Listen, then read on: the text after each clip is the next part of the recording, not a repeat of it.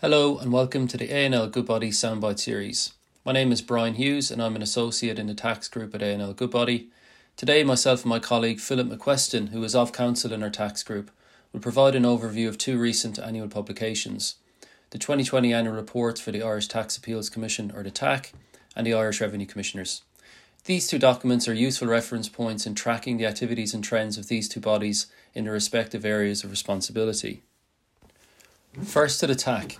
For those not familiar, the TAC was introduced in 2016 to replace the previous Office of the Appeal Commissioners and was responsible for administering tax appeals across all the tax heads, with cases ranging in complexity and quantum.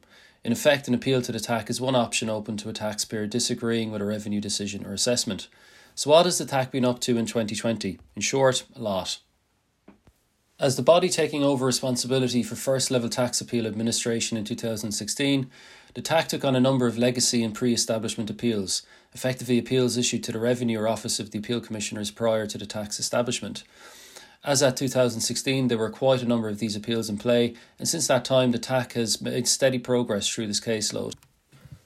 But of course, it is not only pre TAC appeals which are being dealt with, with year on year new appeals being filed and administered to a certain extent.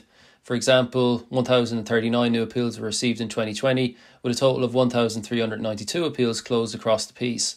The output from the group is showing the benefits of the increase in the number of TAC commissioners now at six, and with a newly appointed chairperson last year, further progress can be expected. That said, at the end of 2020, the TAC had over 3,000 cases on hand, so it is perhaps safe to assume further personnel may be required to deal with the backlog. In terms of quantum, appeals received in 2020 totaled 1.5 billion, and the quantum in dispute in relation to current appeals closed in 2020 totaled 761 million. The over 3,000 cases at the end of the year came to a combined total of 4.5 billion, so there is a significant amount of tax in the system to be considered. Interestingly, 28 cases were stated to the High Court in 2020, which is a marked increase from 2019, Perhaps these two factors, quantum and complexity of cases with matters requiring further consideration by the High Court, are a signal of the increased complexity of cases being considered at this first tier stage. And indeed, our expectation is this trend will continue, and this is particularly the case when one considers potential complexities associated with transfer pricing matters. And lastly, a word on the TAC's ability to flex its approach to remote hearings.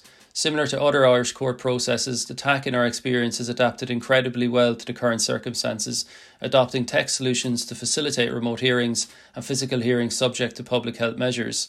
So we commend their ingenuity in this area and look forward to working with the TAC in a similar vein in years to come. So, all in all, an industrious year for the TAC. And now over to Philip to provide an overview of the revenue report. The 2020 annual report from Irish Revenue provides some interesting insights concerning Irish Revenue activity during the course of the year. Unsurprisingly, given the pandemic and the restrictions involved, Irish Revenue audit activity was noticeably down in the year.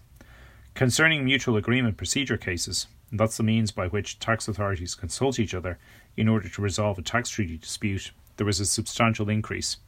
80 such cases were on hand at the end of the year, almost double the opening balance.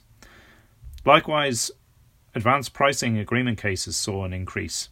They're the binding agreements to give certainty between tax authorities and taxpayers about a particular transaction. Those cases saw a jump to 45 cases at the year end, up from 29 at the start. Information exchange requests between tax authorities, a notoriously difficult topic to get statistics on, showed a decline from 2019. The trend continued of requests received by the Irish Revenue from foreign authorities, far outweighing requests made by the Irish Revenue. Over 1,400 requests were made by foreign authorities to the Irish Revenue, as compared with 646 requests made by Irish Revenue. Despite practical difficulties and more limited circumstances in which a ruling from the Irish Revenue may issue, taxpayers and their advisers continued to seek opinions from the Irish Revenue 147 issued during 2020. Most of those related to stamp duty, there were 60 of those.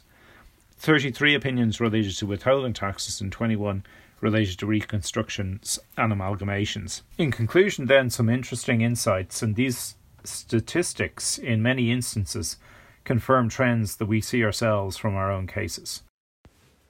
So, thank you for taking the time to listen to our brief overview on these two reports. We hope you found this input helpful Our insight note containing further detail is available at algoodbody.com. All the best.